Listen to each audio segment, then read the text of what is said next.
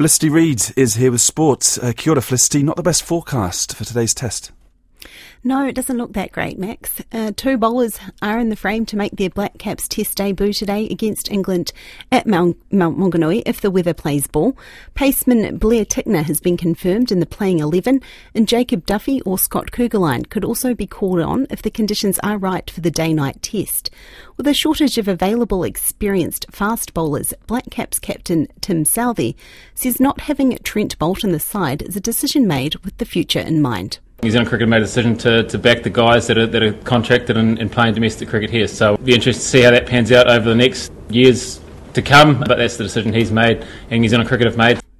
The test is scheduled to start at 2 o'clock, though thunderstorms and showers are forecast for Mount Maunganui this afternoon.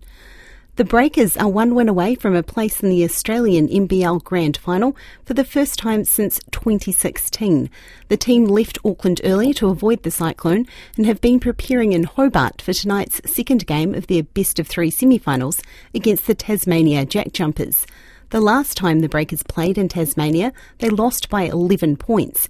But coach Mody Maor believes a testing season has prepared his side for the playoffs.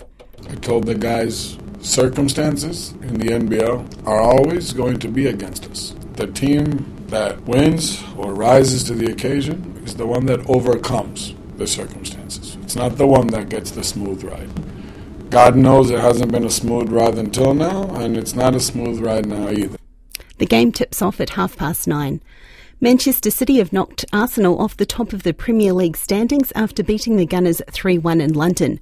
Both teams are on 51 points, with City having the better goal difference, although Arsenal have a game in hand. Meanwhile, in European Champions League last 16 first league ties, Borussia Dortmund beat Chelsea 1 0. Koinana Poronga Hakinakina.